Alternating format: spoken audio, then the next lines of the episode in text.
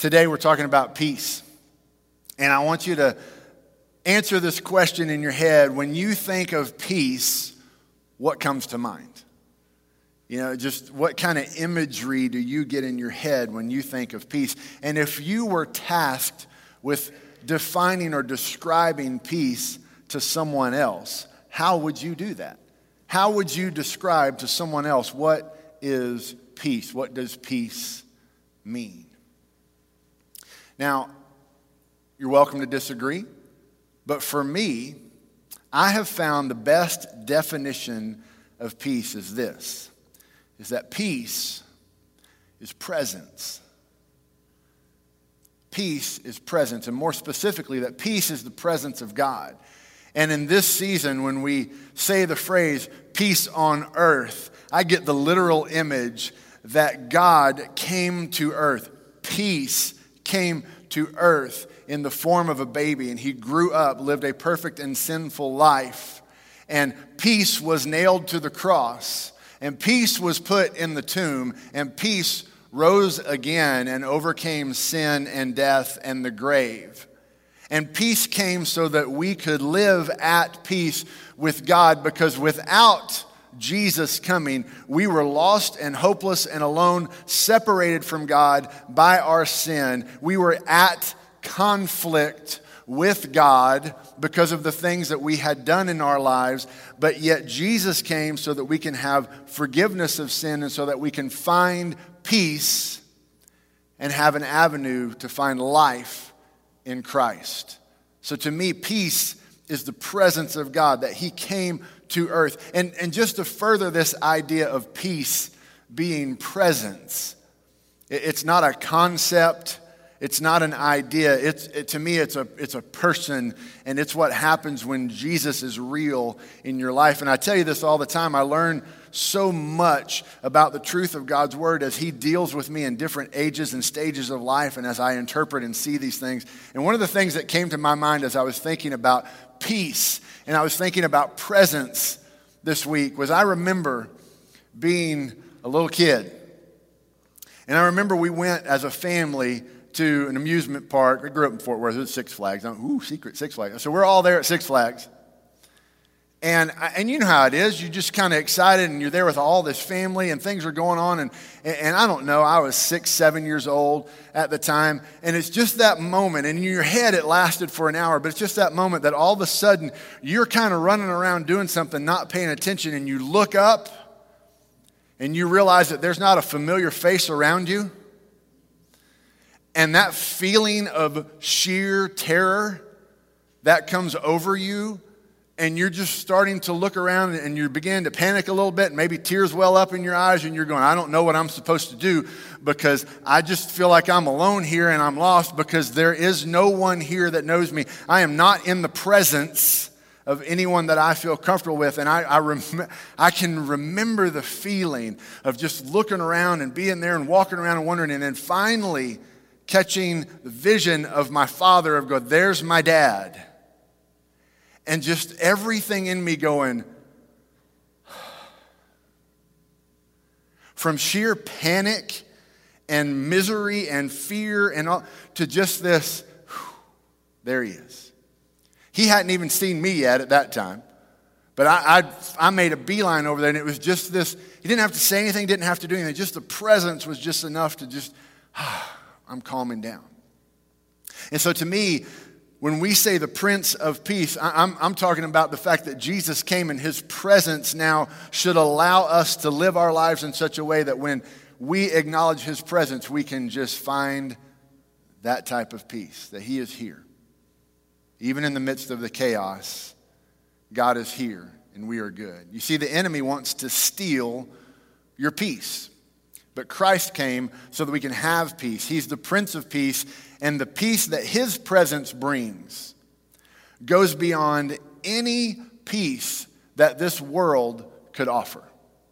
The peace of God goes beyond any peace that this world can offer. And it's not necessarily a, a, Christmas verse, but I want you to follow along with me in Philippians chapter 4. Because when we think about the idea of peace and what is peace and how do I have peace and what does it mean to have peace, I, I think that there is some truth in this passage that we're going to look at that can help us understand exactly what this peace of God is and how significant it is that the Prince of Peace has come to abide in our hearts. I'm also going to teach you how to pronounce these names. You ready? Philippians chapter 4, starting in verse 2. I urge Euodia and Syntyche, okay, got that? To agree in the Lord. Yes, I also ask you, true partner, to help these women who've contended for the gospel at my side, along with Clement and the rest of my co workers whose names are in the book of life. Rejoice in the Lord always. I will say it again rejoice. Let your graciousness be known to everyone. The Lord is near. Don't worry about anything, but in everything, through prayer and petition with thanksgiving, present your requests to God, and the peace of God, which surpasses all understanding, will guard your hearts and minds in Christ Jesus. Now, this is what stands out to me about this verse. I am about to attempt to preach about something which surpasses all understanding. So that'll let you know how successful this message will be today. Because Scripture teaches us that the peace of God is beyond even our understanding. But what this scripture also shows is that there, however, is a way that we can experience and have that peace in our life. And to simply put it, it's this way when we follow the Word of God and we do things the way that God tells us, teaches us, commands us to do them, then it leads us to experience the peace of God in our life. But when we choose to ignore God's word or to second guess God's word or to think that we have it down a little better than God's word and try to pursue it on our own, we're not going to get there. There is a path to peace that is demonstrated in this passage, and it has to do with obedience. When we do things God's way, we can find God's peace. God's directions lead us to live in His presence and to have peace in all situations in life. It's a peace that goes beyond understanding. But it's a peace that we can have because not of how we do or what, but because of who He is. It's His presence that brings peace. So that's why Christ came is because we were no longer in a position where we could find our way to God on our own. We were lost, hopeless, helpless on our own, like a little kid at Six Flags looking for his daddy. We were fearful, we were hurt, we were worried. And yet, when Jesus came, he showed the way for us to be able to find peace. The Prince of Peace has arrived, and he will lead us to God. And then, Paul, in his writing, is the author of Philippians, Paul shows us a demonstration of a pathway to peace. We follow God's way and we find peace. So let's look at this pathway that he puts out. You see what's going on. Obviously, Paul's saying, look, there's some people, some godly people, some people who profess to be followers of Christ, but they're not getting along. There's some things that are happening. And so Paul says, look, I plead that you help these people get along. And, you know, 2020's brought a lot of stress, right? It's brought a lot of things out. It's disrupted the peace of many people. We'll just put it that way. And so we need to learn how to trust God in this and find peace in the midst of this mess, right? And so here's the pathway that I see in this passage I'd like to share with you this morning. The first thing that he shows us is if I want to find peace, the first thing I need to learn how to do is I can rejoice in the Lord. I can rejoice in the Lord. I might not always be able to rejoice in my situation, but I can always rejoice in the Lord. The psalmist puts it this way Psalm 33 1 Rejoice in the Lord, you righteous ones. Praise from the upright is beautiful. So, simply put, I would say it this way No matter what your situation is in life, no matter where you are, no matter the overwhelming feelings that may be piling in your heart and in your mind, just pause and praise. Just take a moment to stop and to think of the great things that God has done in your life, through your life, and around your life and ascribe him glory. When you feel small, let God be big. This is what Paul is saying. You find your path to peace by leaving the pity party and choosing to rejoice in the Lord. Because no matter what is going on, God is good. And God has a plan. And God has a way. And sometimes we need to be reminded boy, I'm in this camp that it's not always about me. And when we tend to be the center of things, we lose our peace. But when we stop and reflect on the goodness of God and we see that God is at work and God is alive and well, His work will lead us to peace and to goodness as we choose to follow his word. I love what the psalmist says in Psalm 118. It's simply put This is the day that the Lord has made. Let us rejoice and be glad in it. The psalmist says, Here's your reason to rejoice. The sun came up. So be happy. God has made another day that includes you. And so let's rejoice in the moment, no matter what the day brings. The only thing that we need to be able to rejoice is to remember that God has made this day. He created you, He created me, and He gives us life, and He invites us to find peace in Him alone. And so when we learn to rejoice, it starts to lead us to peace. And I'm not talking about situational peace. Well, if I can just get all these things to settle down and all the planets line up and all these people do the right thing, then I'll be able to relax a little. That's not godly peace, that's situational peace. And, and I'm not talking about peace that only comes through the words and the works of other people. No, I can explain that one. That is not beyond my understanding. That's pretty simple. I feel good when people say good things to me. That's not hard. I feel bad when people say bad things to me. That's, that's not difficult. But there's a peace that goes beyond understanding that happens when we rejoice in the Lord and we follow Him no matter what the situation is around us. Rejoice in the Lord. He is good, He is faithful, and He alone is enough. And that should have got an amen out of a bunch of Baptists. And I'm sure it did online, but these people here are not awake yet. But God, thank you very much. Thank you very much. Over here.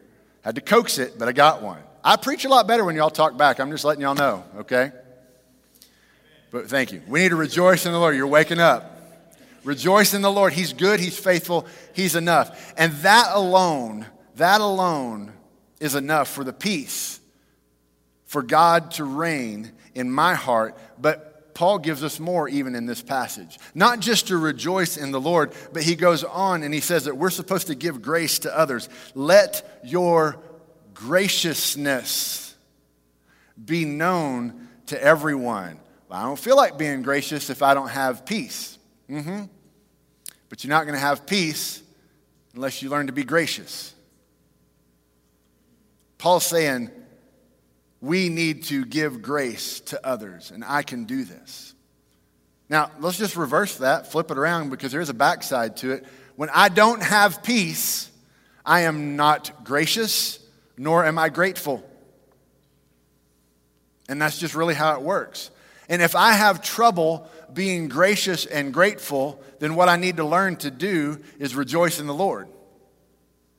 And I know you're thinking, boy, this, you're just making this sound like it's all too simple. Simple and easy, remember, are two different things. I'm not saying that it's easy to do this, but the path is simple. Paul's telling us rejoice in the Lord, give grace to others.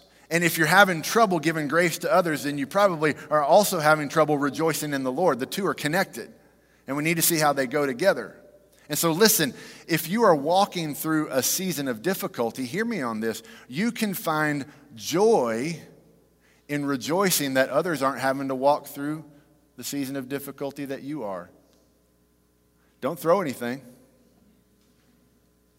But I want you to hear me on this.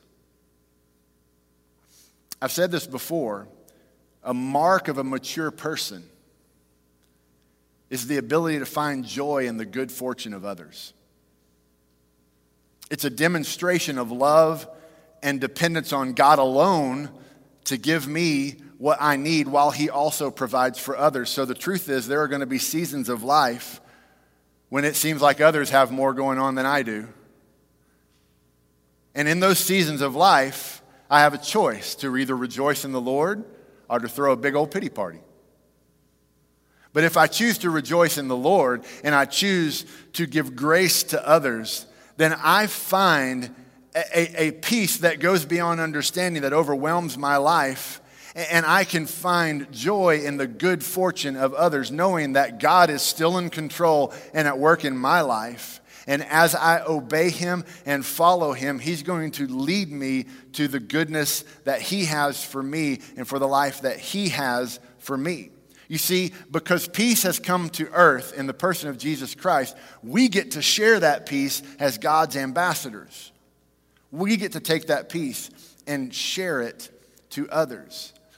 And so when we see that we might be walking through difficulty and, and we choose to rejoice in the Lord and we still choose to rejoice in the good things that are happening in others' lives and give grace there, there is something that begins to transform in our heart because what we're doing is we're ascribing glory to God, saying, God, in your sovereignty, you see that this way is best, and my trust is in you.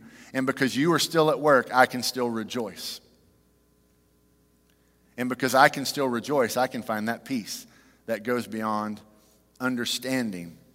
And you can help me no matter what the season is in life.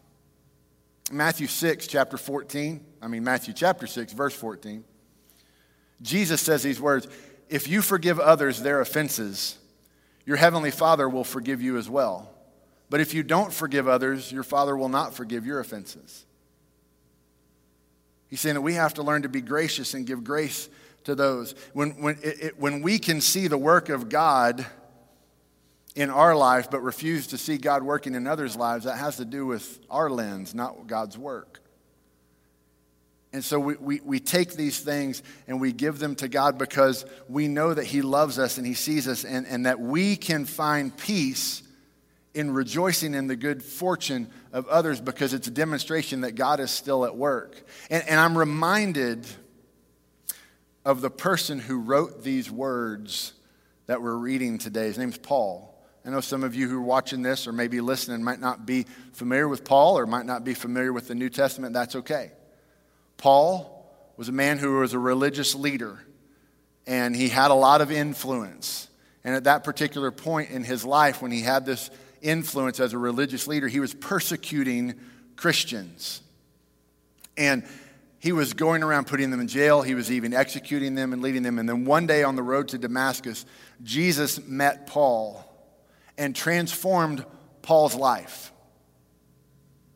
And as Paul's life was transformed, he went from a life of influence and of position and probably of comfort and acceptance to a life that was spent pouring himself out to others in jail, persecuted, attempted to be murdered several times. And As a matter of fact, many of the words that we read in the New Testament that are written by Paul are actually written from jail as he's dealing with persecution. And he's the one who writes, Rejoice in the Lord always. He's the one who writes, Let your graciousness be known to everyone. He's the one that, if you follow along in Philippians chapter 4 a little further, he writes that you know that I have found the secret to being content beyond my circumstances. And it is this that I can do all things through Christ who gives me strength. Peace is presence, it's the presence of God, it's knowing God, it's doing what God says. As we know Him and obey Him, our life might not look peaceful, but our heart will. Because God will guide us on that path to peace. The Prince of Peace has come so that we can know peace. Now, you may be sitting here this morning going, All right, Pastor, that's all well and good. And it sounds really good for you to preach that. But here's the reality of my life. And I'm struggling with this. And I don't know what to do with this. Well, Paul talks about that too. Because the last thing he says in this passage that I want to point out today is this I can take my concerns to God. I can take my concerns to God. Don't worry about anything, he says, which makes us all laugh. It's like telling some of us not to breathe. But in everything, through prayer and petition, with thanksgiving, present your request to God. And that's where we get verse 7 and the peace of God, which surpasses all understanding, will guard your hearts and minds in Christ Jesus. So I can take my concerns to God. Can I confess something to you this morning? I used to have a really bad habit in my life. The really bad habit in my life was I did not take my concerns and cares to God. I would take my cares and concerns to everyone except God, thinking that they could take care of them. And can I just tell you some things I've learned about that? The first thing that I learned is this is that when we seek commiseration in our life, it just makes two people miserable instead of one. So that's the first thing I learned. Is I can just find someone that's as upset about things as I can, and then we can both have a bigger pity party, and that doesn't help anybody. Second thing I learned about this was when I take something off of my chest by putting it on somebody else's chest, it just burdens them. That doesn't help anybody. I just need to vent and get this off my chest. Basically, it's would you please take this burden that I've been carrying and you carry it now because I don't want to carry it anymore. And now we just hand that off to somebody else and then they're bitter and upset and mad. And it just goes in the circle. But when I truly learn to take my concerns and cares to God, because He's big enough to handle them, that's when things begin to change. Here's the kicker I take them to God and then I listen to what He has for me. And here's what I've learned the things that God has for me that are going to lead me to peace and to do something normally go beyond the things that I could have thought of on my own. Peace that goes beyond understanding. And I've learned to say, okay, God, here's my concerns and here's my cares and here's my hurts and here's my wants and here's my desires and i'm going to hand these to you and i don't know what to do. And god is faithful because he always will tell me this is what you need to do with those things. And many times the conversation goes like this i don't want to and god goes well that's great but this is what you need to do with that and i go that's great i don't want to and God says, Well, this is what you need. And I'm going, God, this makes no sense. He goes, Isn't it awesome that it makes no sense? Because if you could have figured it out, you probably wouldn't have brought it to me in the first place. So I'm telling you, child, this is what you need to do. And without fail, every time that I have obeyed God's word, it's led me to life. Without fail. Every time I obey God's word, it leads me to life. And that's where the Prince of Peace has come so that we can have a restored relationship with God. We were once enemies of God. We were in conflict with God. We couldn't know the things of God because we had no path to God. And God sent the greatest gift ever in the person of Jesus Christ to restore a relationship with Him so that we can have peace with God. And when we follow His word and live His way, He will lead us to life.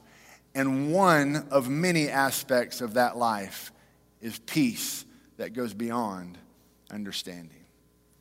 Are you trusting yourself or are you trusting God? Take it to Jesus.